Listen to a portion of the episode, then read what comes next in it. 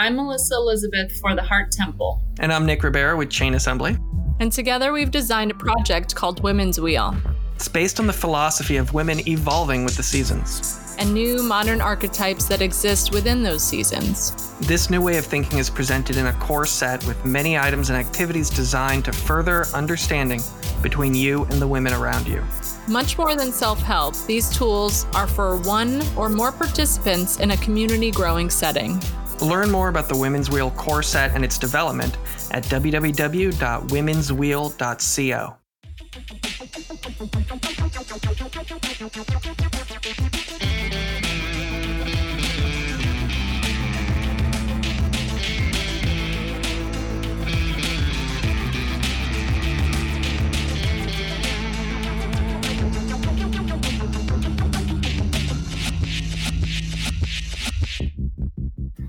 I'm lucky enough to have Joshua Ginsberg with me today. Joshua is a writer who I've met locally uh, because you're in the same St. Petersburg area as I am. Uh, we've ran into each other at a couple of events. But uh, Joshua is a writer who's got three books published so far and a fourth one that's going to be coming out soon. And they're mostly, uh, I believe they're all nonfiction so far. So, Joshua, thank you so much for the time to talk to me. Thank you so much for having me. Uh, it was also great seeing you and, and Chain Assembly at uh, um, the Tabernacle of Oddities uh, the other week. Um, but it's great to be here. Thank you. Thank you. Yeah, that was um my first time doing that event, and it was really good. I've I've I've probably talked about this before, and some of the other uh, people I've spoken to in the podcast about finding events that fit your specific niche for your audience, and that was absolutely the kind of event for my audience. So it worked out very well for me. Did you have a fun time uh, shopping at it? Uh, I did, and you know, I do a lot of events. Uh, I have sort of a standing monthly appearance over at Tiger Dust, who is partnered with um, Dysfunctional Grace, who who was the host. And so, like yourself, you know, I found uh, these are very much my kind of weirdos.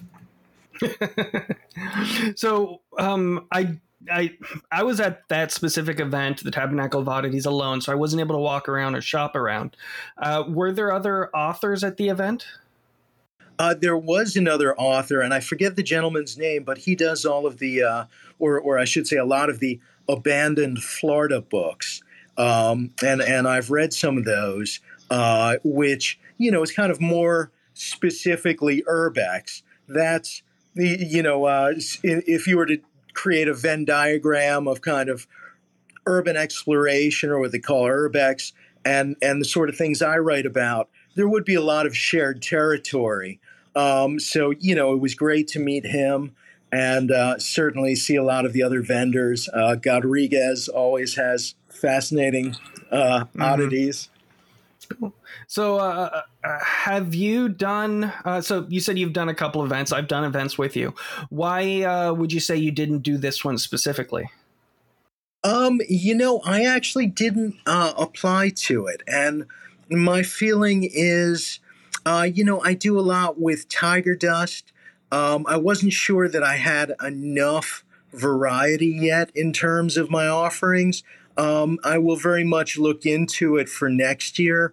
Um, you know, I have a fourth book coming out, and I'm actually, you know, lucky enough to be able to say I have a a fifth and sixth um, uh, book coming out in the next couple years. So, so I have a bit of a pipeline.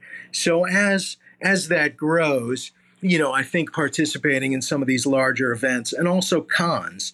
You know, I haven't done any cons like, uh, uh, you know, uh, Spookala or uh, um, Sunshine City Scare, which I am going to be doing uh, next year.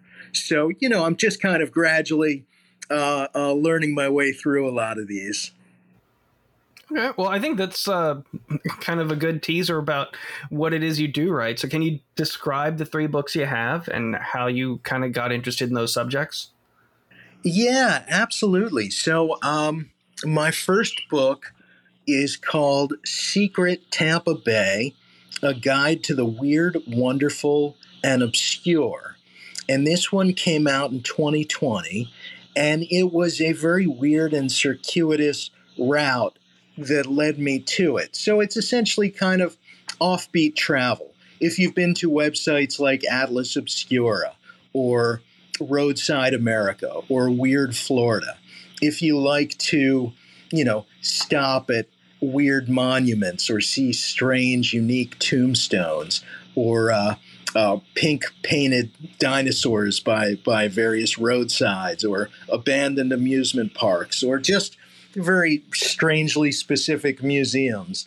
Um, that's all sort of stuff that I, I love and am very passionate about. Um, so, so that was my first book.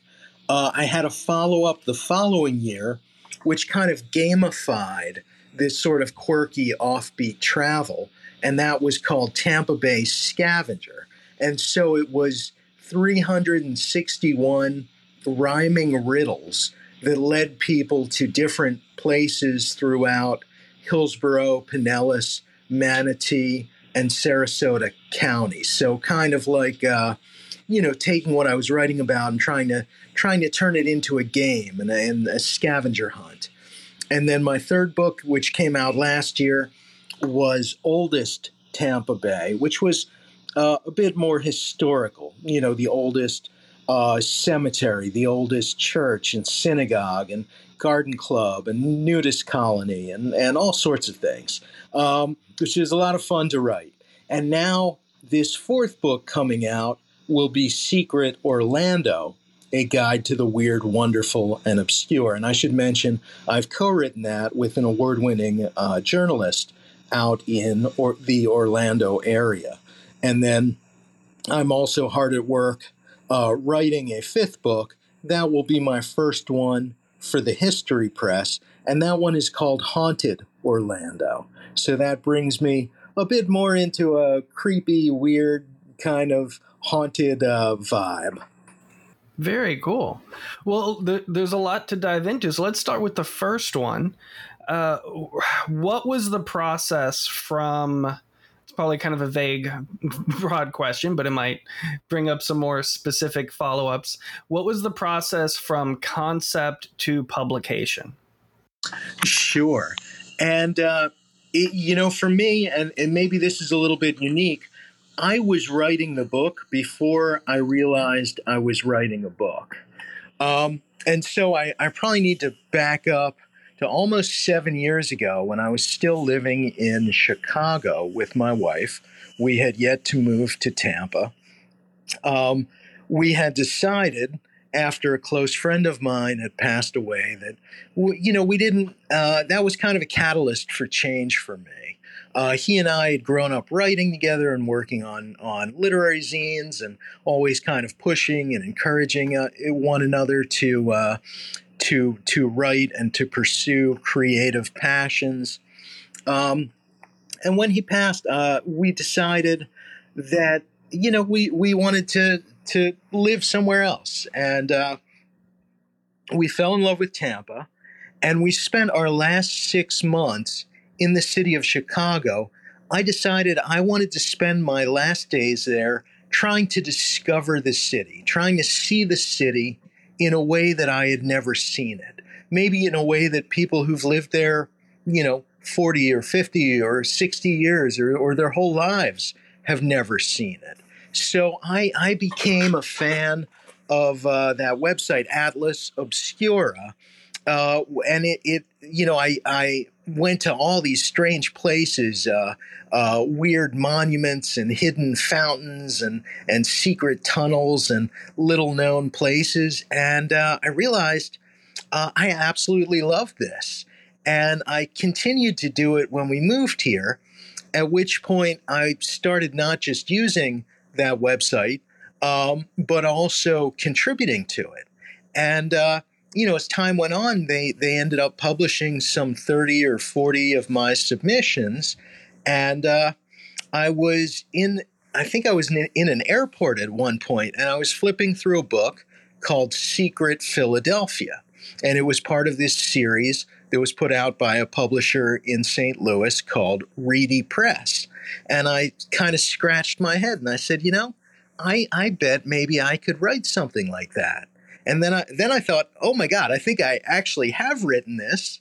And my next step was to uh, go online and take a look at their their list of books and I saw that they didn't have a, a, book called Secret Tampa or Secret Tampa Bay, and I thought, well, you know, maybe maybe they would want one. Um, so I just called the publisher. I'm pretty sure that's the way they tell you never to do this. um, but you know, I went ahead and I asked, and and I called and I said, look, you know, uh, I'm a writer. I write about strange places you know, I've I've had several of my submissions published on this this Atlas Obscura site and elsewhere. Um, are you folks looking for uh, a book covering the Tampa Bay area? And they said yes. And I said, well, thank you. I understand. And and yeah, then I realized, wait a minute. They said yes.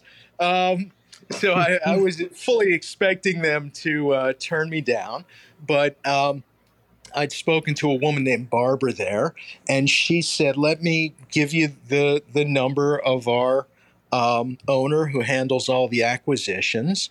And so I reached out to him, thinking again, you know, I'm probably going into some some uh, voicemail round file here, uh, but he actually called me back. I think just a few hours later, and he asked if I would send him some writing samples, which I did, and. Uh, he asked if I would put together a marketing plan, um, which I did.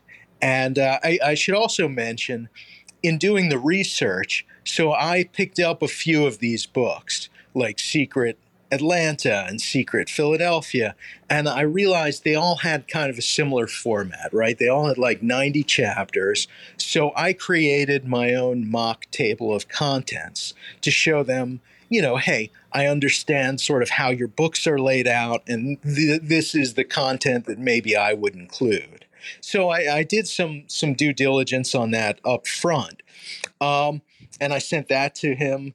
And then when, by the time he asked for a marketing plan, I was 100% um, dying to close this. So I I said, you know, whatever he asked me for, I'm gonna I'm gonna give 200%. So um, the marketing plan they wanted really just consisted of like, you know, 25 media contacts. So I went out and found 50. Um, you know, 20 or 30 places where I that would be willing to host me for an event. So again, I doubled that and came up with 60. And then uh, I think they wanted 15 or 20 independent stores that might stock it and I did the same thing. Whatever whatever he asked for, I gave twice as much. And at the end of that, really in just a matter of a few months, um, I was looking at my first publishing contract. So, what marketing did they do on their side, uh, in addition to what you put together? So, so they have a marketing team. It's a small team, but um, you know, I I work with them in the lead up to the release of a book, um, and they um, they actually have some incentives too. So they give all their authors a small marketing stipend. You know, I think it's something like a hundred dollars. It's not huge, but it helps, and it uh, and and you have to lock down. I think uh, six or ten uh, events before that is released. But so, sorry, terms, so that hundred dollars is used to, I guess, pay for your attendance at events, like a tape, like a booth yeah, at a and, at a book fair or something like that. Right. I mean, really, it's it's at my discretion how how I use it. I always put it into the marketing somehow, whether that's printing flyers or printing materials or you know buying a table or paying registration fees at different events. I mean, it you know, hundred dollars goes pretty quick, but it is it is definitely yeah. helpful. Um, but they so so they have someone who is dedicated to um, sort of media and PR, and so he will generate the press releases, put together a press kind of a press kit and send that to you know the different radio and TV and newspaper uh, contacts in in the area, um, and they have someone that kind of assists, um, really kind of aerial cover. You know, if if I need um, slicks, uh, kind of sales slicks printed, they put together um, some sales slicks, and some other things that they send me. Um, Uh, sorry, and- I'm not familiar with that term, sales slicks. Can you explain what that is? Uh, yeah, it's it's just sort of like a one pager, you know, kind of like Okay. uh like, like a, a one page, you know, about the book. Um, I am on my own for a lot of my marketing, but um, I coordinate with them, and and some authors do, and some authors don't. But I've found uh, they're very receptive and very supportive of my ideas. I mean, really, honestly, uh, y- you know, I'm I'm looking down the pike at at what will be my fifth book with them, and they have been really fantastic to work with. Do do they like bundle your marketing in with other books they have coming out too, or other authors they're working with, or were you kind of just like as your own entity when being promoted by them? Uh, I, I guess a bit of both. You know, um, they do some some marketing that is specific to me and my book, but in this area, they also do, for example, a, a series of books called "A Hundred Things to Do Before You Die." So here in the Tampa Bay area, uh, author um, Kristen Hare, um, who who is now I think on the third edition of that book, um, she had her third edition coming out, I think around the same time that I had oldest Tampa Bay coming out. So I think there was a lot of cross marketing, and we did some events together, which which was really a lot of fun. Okay. Cool. Uh, so I also want to ask you a bit more about the organization of the document. So you mentioned the table of contents. I, I always do the same thing. I start off with that because it helps take a nebulous idea and makes it more of a checklist I can fill out section by section. Um, when you do your writing, what type of uh, software are you using for your writing? You know, I'm just using good old fashioned Microsoft Word. Um, I I uh, um, and and the first one I think in a lot of ways was probably the easiest to write because I was starting with so much content that I had kind of already created. Not necessarily things that I'd published, but you know I'd been traveling around. I'd already done uh, a lot of the I, the photos as well. I do all of my photography. Um, when it when I can for historical photos, of course, I use things like um, uh, Florida Memory Project or uh, Hillsborough Memory, or uh, you know, there's a ton of great archives. Um, but they had a kind of a specific um, uh, format, right? Which they sent me, and they, you know, it sort of explained like, you know, 90 chapters, each maybe 300 to 400 words. And then, you know, there's a title, there's a question, there's a subtitle, uh, you know, there's a photo, a photo caption, and then a little section that's sort of like additional information. So, I mean, they they really kind of gave me a pretty clear layout to follow, and uh, you know, it was it was up to me in terms of what what things I was going to choose for that. So within the photos that you take when you're delivering these items to the publisher, uh, how do you label the photos? Yeah, I usually label it uh, the same name as the chapter, and I mean we we just used like Dropbox, you know, for the photos. Um, and and of course they go through rounds of edits too. So Okay. um, you know they'll send me kind of a typeset version, and I can just make sure you know everything looks good.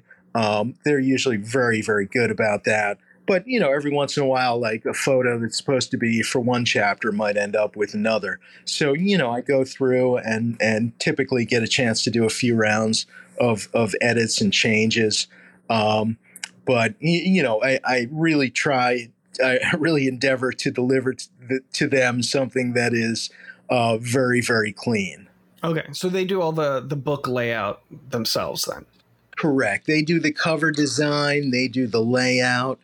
Um, so you know, I mean, they're a, they're a, a small press. I think they put out about four or five hundred titles now. So um, you know, may, may, larger larger than a lot of independents, but you know, uh, overall, I think they still qualify as kind of small press. You know, edging toward you know small mid sized. So, how do you go about doing the research for your? Again, well, again, focusing on just this one book specifically. You already said you had thirty to forty articles ready to go. Imagine you have to kind of tweak those to fit within the parameters. But Yeah. what is the editing process for finding things to put in the book or take out of the book to get it to that ninety chapter count? Yeah, at whatever 90 chapters I think I'm going to be writing about, it always changes. Um, and that's, you know, uh, that's just kind of a matter of, I think, trusting that, that the direction that has taken me this far will, will sort of continue to do so. And a lot of times, I mean, I begin with research online, or uh, I keep running lists of strange things that people have told me that I really need to go see. Um, and so I go see those things. And of course, while I'm there, I end up talking to the proprietors or other people, and they say, "Oh, you know, if if you like this um, giant castle made out of aluminum siding, you would really like this other thing that you know my friend created in his backyard. That's like a giant working volcano. So you know, it's sort of like one thing leads to another. Hmm. And what I found is that uh, a lot of these people, it, I mean, yes, what they're doing is sort of secret, but it, but there's there's secrets that they want people to kind of know about. Sure.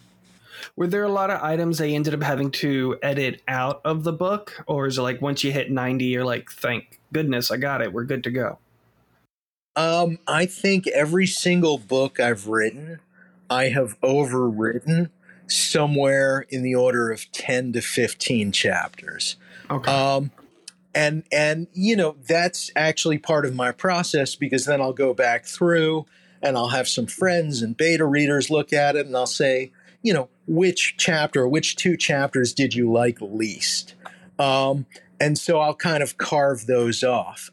But uh, I, I try to cannibalize and, and sort of reuse everything. So a lot of chapters that maybe don't make it into my books will end up um, as kind of bonus content that I post from time to time on my blog, which is Terra Incognita Americanus. And, and that's just a fancy pants Latin way of saying unknown American lands. Hmm. Nice. So, what is the uh, production process once the final manuscript is signed off on? You're okay with it. They're okay with it. Was that first round of books being printed in the United States or being printed in overseas? And how long did it take before you got to get it in your hands? Um, so that's a great question. I believe it has changed somewhat over the last few years as a result of supply chain distribution, uh, you know, kind of hiccups. Um, uh, so, so originally, I think they were doing a lot of their printing overseas. Um, you know, my book came out in at the beginning of 2020, which was kind of a weird time to be putting out a travel book because you know, a few months into that year, like all of a sudden nobody could travel.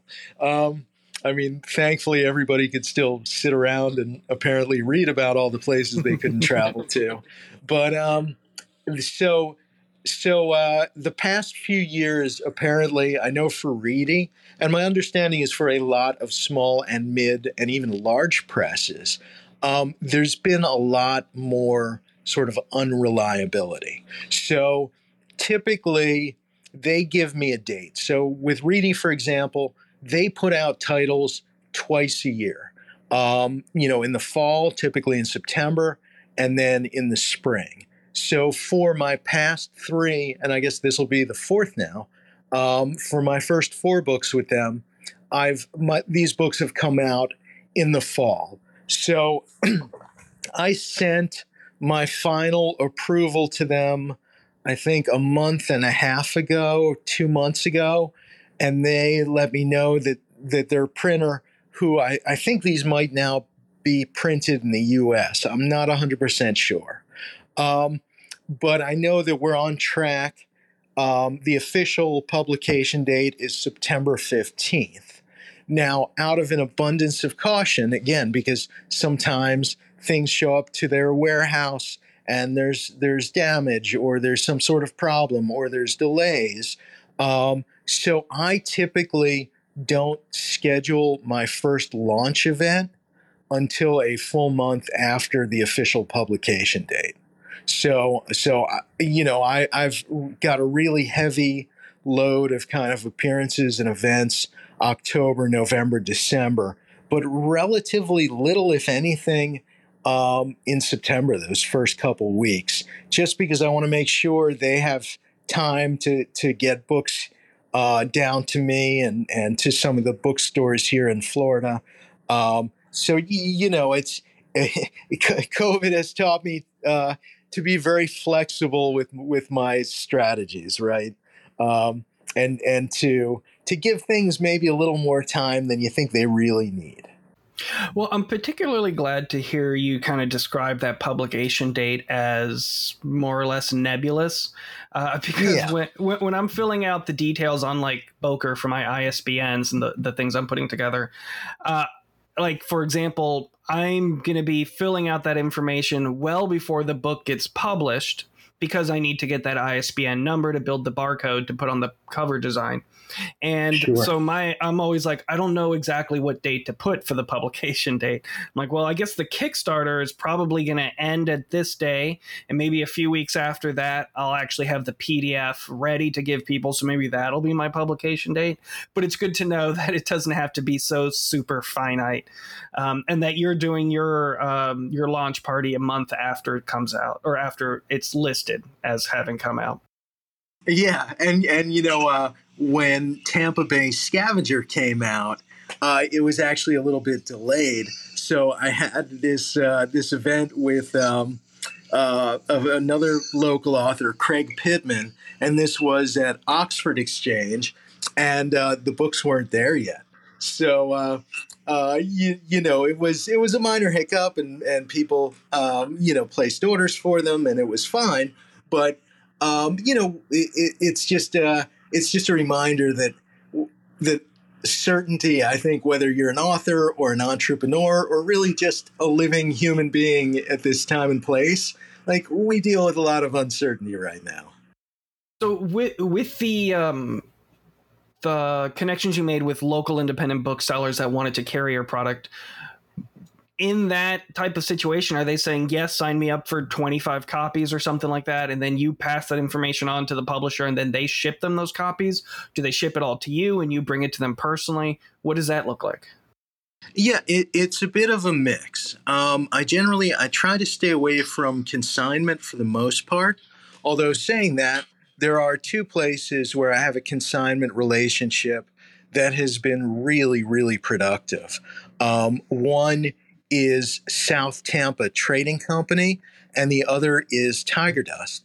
And I feel like virtually every month I'm kind of replenishing their stock. Nice. Um, so, so those, you know, uh, when when you're dealing with kind of a consigned basis, um, I provide to them out of out of my stock of books.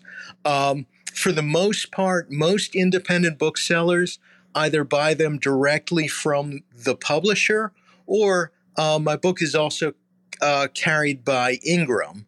Um, so Ingram's one of the large book distributors, and and uh, I'm really thankful that they carry my books. But that's how it gets into a lot of the independent stores. With the, is so the initial publication, I'm presuming, or the initial printing, I'm presuming, was hardcover. Uh, actually, all all of the printing so far uh, have been strictly paperback and then I think there are you know like Kindle and digital versions. So let's talk about, I guess, the um, monetary reward for each individual copy sold. Is that how it's structured? Did they give you uh, like payment up front for the book? I don't know. How is that organized? Uh, I think what you're talking about is what, what they often refer to as an advance. There you um, go. That's the, so, the technical term. yeah, yeah. Most most authors and, and certainly most most small and mid-sized uh, booksellers, so far as I'm I'm aware, do not give you an advance. Uh, when you're you know um, Stephen King or or John Grisham or choose your famous writer here, um, yes, they may they may you may have the kind of relationship where they will uh, offer you an advance on what they they know they're going to to sell. Um, but that's pretty rare. So um, I did not receive upfront payment. I get I receive um, royalties twice a year. So every six months from each book, I receive, I think it's only like 10% of what they have sold. Um, but then, uh, which, you know, they're, they're based in St. Louis. Um, you know, they're, they're selling to some of the in, independent stores and some of the, the distributors, but really the bulk of my sales, um, are are still really driven through me. I mean, Amazon does does sell a lot, um, but when I sell books directly, so what I do is I I'm given the opportunity to purchase books uh, at a fifty percent discount and then resell them at at cover price, hmm. and so that's really. Um, you know my own sales and marketing through my website and at at events uh, is how I've I've generated most of, of the money from my books. So with the royalties, is it a percentage of all the ones that you're not involved in the sale of? I guess like a Correct. smaller percent. Okay. Is that percentage different if it is, say, through Ingram versus through some other method, or is it always the same percentage? It is. It is mostly the same. Where it differs I think is with uh, like electronic purchases, which if somebody buys, you know, an ebook version, I, I think I come away with like a whopping 25 cents or something like that. Okay. So, sure. And so the the uh, royalties that you're getting paid twice a year is that a check that you get in the mail or what's the payment That's method? correct.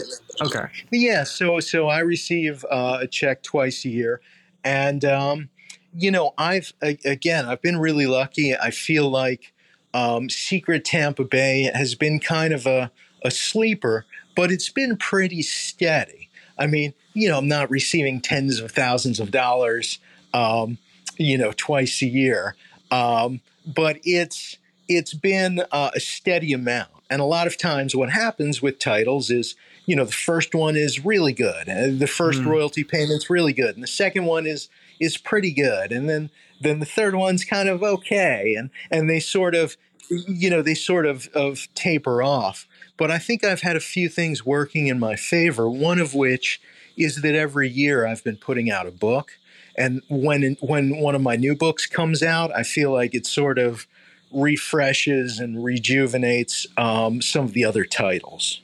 Sure. Um, and then, you know, just with the massive quantity of people who keep moving here, um, I feel like the subject of kind of strange, curious local travel uh, really is kind of evergreen.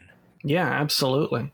I mean, it also makes a great. Uh, so, my wife's a real estate agent, and uh, typically, whenever a real estate agent helps someone buy a house, they always try to give them some type of like welcoming gift or thank you gift. And and mm-hmm. books on Florida are always great great situations for that. Oh, oh yeah, and, and you know, there's so many great local authors um, uh, who who really uh, have been very friendly and very welcoming. Um, so I mean, it's it's not only a lot of great locally talented authors, but but I feel like a great writing community. So when you do get that uh, that that I forgot the word already. The oh, let's call it a remuneration oh, the, the, check. The royalty check. The royalty yep. check. Yeah. Does it break down what where they came up with that number? Does it give you details on all the sales? Uh, it does. It does, and they they also provide. You know, they provide me with monthly sales numbers. Um, I'm probably a little bit more. Um, wonky about that. I do a lot of my my own tracking, and you know, typically um, especially in the months leading up to and the months following the release of the book. Not uncommon for me to coordinate with their sales and marketing people and and talk to them even weekly just to kind of have a pulse on what's happening. Um, if if for example I've seen some some great new independent books bookstores spring up like uh, Bookends in Ybor City or uh, the Gilded Page in Tarpon Springs. And when these these new folks um, enter the scene, you know, I let Reedy know, and I, oftentimes I'll go out and try to, you know, kind of check out the store um, and and you know learn uh, what their preferred method uh, and level of interest is in in having my books there. And sometimes, um, you know, they they want to go through uh, Ingram, or sometimes they want to go through the publisher. But I'll, I'll, typically coordinate and let the sales folks at Reedy know, sort of, hey, this is what I did last week. Um, you know, th- this is where I think uh, maybe you could follow up with so and so who wanted some books. So it's it's very much a symbiosis. As far as the authors that have been working under Reedy, would you say you're more involved than most? About the average, less? I, I you know, hard for me to say because we're all, sure. um, I mean, we're like we're all over the place. Um, I I try to be. Uh, I, I I would think I'm I'm definitely kind of more active, um, and you know, uh, there was uh, someone there that that I really had a great relationship with uh, and and I know she worked really ceaselessly, not only getting my books but a lot of people's books into different stores. Um, a great lady. Her name was Michelle Leahy, and uh, uh, she passed away uh, just a couple months ago. And uh, you know, it was uh, it was really a loss. But but I know uh, the folks there um, have have been taken over effectively and uh, you know, I just wanted to give her kind of a a posthumous uh, shout out because she really was a big reason that you can walk into so many of these different stores and see my book there. So, with your relationship with Ingram, was that initiated by you or by Reedy? Yeah, yeah. So, so, so Reedy Press, they have that's a relationship that they've had for some time. So, I mean, I I really have no direct interaction with uh, Ingram. Now, Ingram offers booksellers uh, apparently certain certain discounts, and sometimes you know uh, if if one of my books kind of falls off that discount list, and or or you know uh, recently someone tried to get some books through Ingram and they were on back order. So you know whenever there's I run into or learn about those sort of hiccups, um, I'll pass them along to Reedy, and they'll kind of resolve that through their channel and those relationships. Awesome. I'm learning a lot yeah. about this. Uh, yes. And, yeah, so yeah, yeah. Hey, look, thanks for answering you, all my you, very you and, you specific questions. All right. I mean, it's funny. Like you, you never realize you're an expert in something until you have answers to somebody else's questions. So, thank you. yeah. Oh, hey, no, no problem. And and I should let you know. I mean, it's it's kind of funny for me too because um, when somebody says, "Oh, you know, you're sort of an expert on this," I think, "Well, no, I'm not. I've I've done it like three or four or, or five times." And people are like, "Yeah, you should probably know what you're doing by now." But let me reassure you, I don't. All right, so now let's try and transition this into your next book. So, uh, you also said that um, the the Secret Tampa Bay has been your most profitable book so far. Do you think that's just because it's been out the longest, or off the bat it had better sales than any of the others right after release? Yeah, I well, I I would say both. I mean, certainly longevity matters. Um, we actually just did, you know over the past several months um, they do print runs, I think, of, of typically like 2,000 books. And uh, we actually went into a second printing, which means that we sold all 2,000 from that first print run, um, which was really exciting for me. I mean, you know, look, I know there's authors out there that are like, yeah, I, I do that much every week. Um, but for me, um, even if it took a couple years, selling through that whole print run um, was was really kind of cool, and it meant that I got to make a a second uh, printing, and it's not like a full second edition, but I did get to replace uh, a couple things that had sort of aged out and closed, and put in some newer things, and then you know every five years or so, um, I think thereabouts typically, um, you know I'll have a chance to kind of create a new edition of some of these books where I can really go back and do sort of a deep dive. Because, I mean, uh, Tampa Bay Scavenger, for example, I mean, with like 361 different things, like I, I, would say as many as like 60 or 70 of those have probably already aged out because the area is changing so quickly. have all three of your books been published by Reedy Press? Uh, all three so far, and and the fourth one as well. Okay. However, um, I am working on my first book, which will be for a different publisher. So uh, it is due to them in November. And at this point, I'm maybe just shy of being about a third of the way through the writing. Um, but I am working on Haunted Orlando for the History Press. Okay. And why did you decide to move with a different press? Was Reedy Press not interested, not their topic, or different reason? Yeah, you know, I I gave them sort of the the right of first refusal, and and I should mention the way this all started was um, I was contracted by the Jolly Trolley in Clearwater to write okay. to, to you know you know they they heard about my books and they read them and they asked if I would write uh, a trolley tour for them. So I wrote uh, a, a, ghost tour called uh, hauntedclearwater.com, which uh, is still still running. Uh, on the Jolly Trolley, and that brought me back to writing ghost stories. And uh, you know, I've always kind of had a a soft spot for for scary stories, and it was so much fun to write that I reached out to Reedy Press and I said, "Would you guys ever want to do a book of kind of local ghost stories?" And uh, they said, "Well, you know, it's not really our thing." And so I said, uh, "Would would you mind? Would it be okay if I, you know, took took that book to somebody else who might be interested?" And they said, yeah.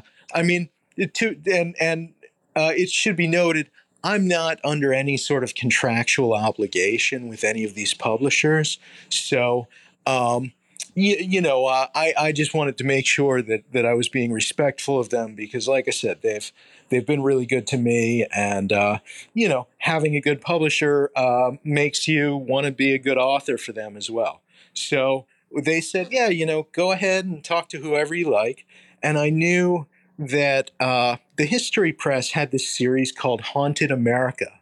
And once again, I did what I had done before, where I looked at their list of books and I saw that they did not have a book called Haunted Orlando. And so, uh, just through their website, I, I pitched the idea, and very quickly, um, their acquisitions folks got back to me. And I went through a very, very similar process to what I did with Reedy, where you're sort of creating a table of contents and and you know essentially creating sort of you're you're kind of pitching the book and uh, coming up with different places and venues for events and independent booksellers and media contacts and so i you know by this time i was sort of like okay you know this this process feels familiar to me and again very very shortly thereafter i was uh, um, you know, just just thrilled to learn that they uh, they'd give me the green light. Did your uh, well, you mentioned you're not contractually uh, obligated to be with Reedy Press, but um, I guess contract would probably still be the best word. Did your contract for those first three books with them change over time, or was it always pretty much the exact same numbers, exact same situation? Um, I, I I'm trying to remember if there were any significant changes. I don't think they were. I think those first three books, the contract was very similar. Now, the fourth book, it is a bit different um, because I have a co-author. So, um, you, you know, uh, I I will. I think we're we're both receiving a little bit less of a percentage in um, in royalties, um, but the expectation is that we will jointly sell more. Um, so so I, I was uh, entirely comfortable with that. Okay. Now, regarding that Jolly Trolley, what are some other things you've done as a writer that are maybe tangential to publishing a book, but are opportunities for making profit that have been opened up to you since you started doing this? Yeah, I mean, it has been um, really kind of amazing. Um, tour writing that was something that was really, really fun and uh, something that I would like to do more of. Something um, that I was hoping to do more with uh, the Jolly Trolley and, and might still. But I know they've had kind of some organizational changes there that have put on hold, I think, some some additional tours. But um, I would love to to write more tours, whether it's walking tours or boating tours or you know uh, bicycling tours. Um, I think that's a really fun way to write uh, write local stories. Um, and and I believe that there's depending on how you do it, there you know that can be uh, a very lucrative thing as well. Yeah. Okay. Yeah, because I know just generally from my experiences as a working artist, uh, you, you, can't just make money through one avenue. You have to really open yeah. yourself to everything that is even remotely similar to that. So, yeah, yeah. I, I, multiple streams of revenue. That was always kind of my my thing. And and long ago, when I lived in Chicago, I actually ran a business um, renting fine art, and it was the same idea. You know, it was something there was a very different way for artists to generate revenue. It was called uh, Chicago Art Leasing, and and I've just kind of recently passed the the reins and ownership on to someone else uh, who lives there. Oh, awesome. But that really instilled in me this idea. Um, you know, as a content producer, there's a lot of different ways to monetize that. I mean, uh, we're coming up on October and, and spooky season, as they call it. But, uh, you know, a lot of those haunted attractions need to be scripted. Um, so there's opportunities to write, um, you know, uh, write scripts for, for those sort of uh, amusements um, or to license content or to, um, you know, I've actually been getting more recently um, getting getting into fiction writing, and uh, this will probably sound crazy, but in the last few months, uh, I've produced nearly 300 pages of of short fiction, wow. and I'm just kind of starting to see where that can go. Um, starting to see some of my work get published, uh, mostly in smaller magazines, and it's it's a lot of sci-fi and fantasy and horror. Um, but it's uh, you know, with enough of it, I'm thinking maybe maybe I could create a collection, and then you know that opens up whole new vistas. Um, you know, I, th- I think if you're you're doing fiction, the place where you can generate the the the the biggest numbers as far as revenue is is if you're able to get it optioned by studios. But that's that's an entire realm that I know nothing about as of today. Yeah. Well, that gives me another gold, uh, a category and expert to bring onto the podcast. Oh, for sure. I, I would love to love to hear. Uh, and in fact, you know who has had success with that is another local writer, um, a woman named Sarah Penner. Um, her first couple books have been, you know, New York Times bestsellers. Um, I read her first one and, and thought it was really very good. And she has kind of locked in on that formula that I think really works. So she is uh, is just killing it, and I am uh, so happy for her. I do have someone else in the film industry that I'm going to be bringing in for an episode, but not on the writing side. Anyways, um, so bringing it back to the topic at hand, um, it this is a question that I want to start asking my guests more regularly is there another person that you could say you've been trying to model your business after or who you're who is inspiring the business side of your writing? Yeah so i i think of myself as as and in fact i have this on my card uh entrepreneur. I like weird niche businesses. Uh and and also in terms of personal branding um I I I think uh, Curiosity Seeker is probably the most accurate brand. Well, to my way of thinking, the guy who maybe best defined that as a brand, as a very successful brand, um, was Robert Ripley.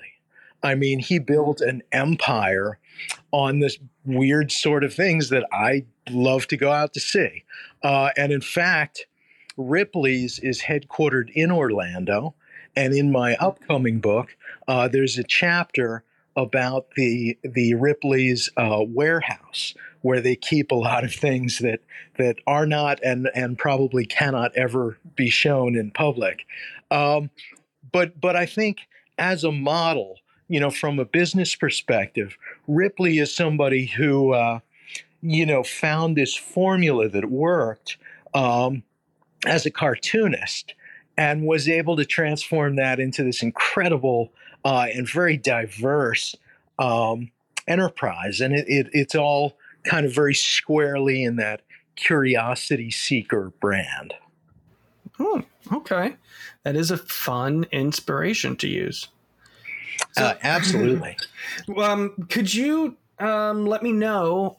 Is your um, writing all done as like a, or I guess your business organized as uh, LLC, sole proprietorship, just not no business structure behind it?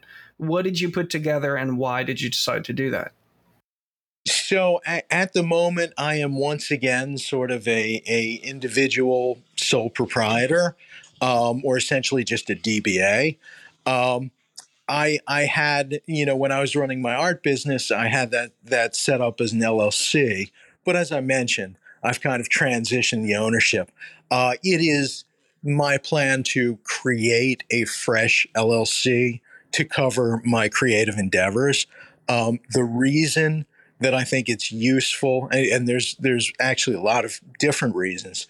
Um, but the biggest one is it just gives you, as a creator, it gives you a little bit of protection, um, and and it gives you kind of one centralized structure under which to sort of run whatever portfolio of creative ventures um, you want to pursue. Right. Yeah, I, mean, I imagine it's really, as far as industries go, writing is one of the ones where it's probably least necessary. But I imagine sure. you could always give out someone's secret in a secret Tampa Bay issue and then book, and then they decide they want to sue. So it would help to have that. Uh, yeah, yeah. I mean, I, you, you know, look, I, I, I really, really try to make sure, as I mentioned, that the secrets I'm sharing are secrets that people want to be shared. Um, but but you never know. I mean, look, it is an uncertain and also a very litigious world. So it's not a bad thing, even as an author. Uh, and again, if you're going to be exploring multiple streams, you know, um, uh, if you're going to be writing tours and then writing fiction and you know maybe writing haunted house scripts or whatever else, to have sort of one place to centralize those uh, activities kind of makes sense. I think it's kind of funny thinking about uh, where writing would be as far as categorizing a trademark. Um, mm. Thinking about my stuff specifically, when I went to a trademark chain assembly, of all the different categories, I think I ended up falling on printing because printing allows for tons of different sub things like graphic novels, coloring books, books, uh, art prints to hang. All of that are different categories that all fit under the overall printing category. When it comes yeah, to writing print. and like things you're going to be doing similar to that, what do you think? I, don't know if you're even if, if you're probably maybe not that close to getting a trademark set up, but have you thought about that? I guess what you would categorize your overall business when that is one that is put on the books. Yeah, and, and, you know, it's a great question. I'm not sure that as a writer, I mean, I write a lot of these series um, that you, you know the the secret sort of series that that serial idea belongs, um, you know, rightful, rightfully to uh, to Reedy.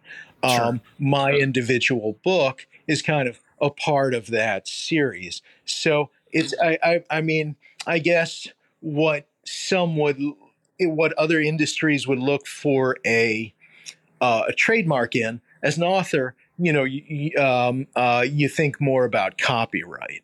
Okay, so if that was something along the lines of uh, intellectual property or copyright, is that ultimately owned by you or by Reedy Press?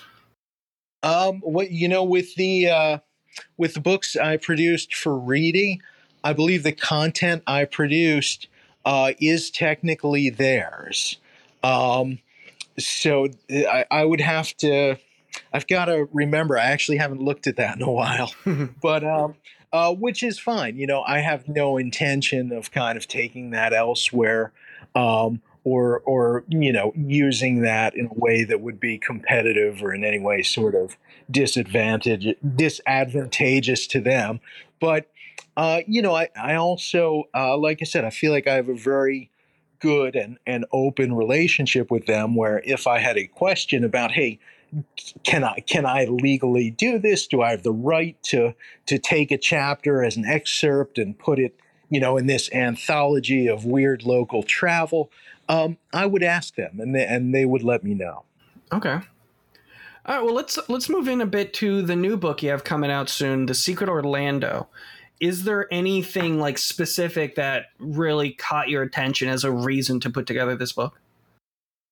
I, you know, I just had so much fun doing uh, Secret Tampa Bay that I had been kind of looking for, and and uh, you know, every once in a while, I try to touch base with the folks at Reedy pretty regularly. And um, you know, I think at one point I had asked them, "Oh, you know, have you have you guys thought about doing a Secret Orlando?" And at the time, I think they said, "Yeah, you know, we've got somebody who's who's who is looking at doing that." and then I feel like maybe that fell through, mm. and uh, you you know I happened to ask at the right time, but um, they've been great because they will. Um, y- you know, a- as we kind of work through what's in the pipeline, uh, they know that I'm hungry. They know that I will produce and deliver for them, and so they they seem to keep uh, sending opportunities my way, and I just am like over the moon about it. And I guess if you did have your writing business as an LLC, every trip to Orlando could be written off as a business expense. So that would be a benefit yeah, there. Would, yes, I, I, absolutely. Because I, I expect, you know, with with the next two books being on the Orlando area, um, you know, I explained to my wife that she and I are basically kind of living the next couple of years of our life in uh, in Tamplando. and then and then uh, I'm not sure how she feels about this, but the sixth book, which which is due to Reedy in 2024, is Amazing Florida. So that mm. will be the whole state. Oh, okay, that's cool. Yeah, the whole the whole big weird state. yeah. Are you going to be able to use excerpts from, say, other authors' Secret Miami, Secret Jacksonville, whatever? I don't know if those exist, but uh, yeah, they do. There's Secret Jacksonville. Um, you know, I might reach. I, I try to reach out to those authors, and if there's either something that is their favorite that they think everyone who visits Florida absolutely needs to hit, or if there were things that were just a little too far outside of their their geographic area to cover, because you know these books by their nature they they sort of um, focus on on major metropolitan areas. But I got to tell you, some of the weirdest stuff in Florida is nowhere near a big city. So I think, um, you know, I wouldn't want to do a lot of repeat chapters um, that have been published elsewhere. I'm really big on trying to trying to pioneer content and uh, and really find and write about things that I have not seen written about elsewhere. All right. I think on that note, it's going to be a, a, a great book that I'm excited to see. Uh, I, my wife and I go to Orlando all the time, and there's just so many great things that we just don't have the time to visit. So I'm mm-hmm. definitely looking forward to Secret Orlando. And so uh, our listeners can follow you at secrettampabay.com, facebook.com slash secrettampabay. And for you specifically as your author page, that's instagram.com slash author Joshua Ginsberg, G I N S B E R G. I'm going to link all of those on the show notes. Um, aside from those and the Secret Orlando book that you said is coming out September 5th, was it? Uh, I think the official date is September fifteenth. But 15th. But if people if people go to that secret or uh, uh, secrettampabay.com, they can pre-order copies there. Great. All right. Well, thank you so much for taking the time to talk to me, Joshua. I have learned a lot from this conversation, and I hope our listeners did too. Well, well, thank you, Nick. It is always a pleasure and a privilege to speak with you, and I look forward to doing it again soon. Great. Thank you. Art for Profit's Sake is recorded through Riverside FM, distributed through Spotify for podcasters, and edited on Adobe Audition. The music is provided by Old Romans. If you learned anything useful or found this podcast helpful, please rate and review us five stars. If you want to learn more about me or my art, head over to chainassembly.com.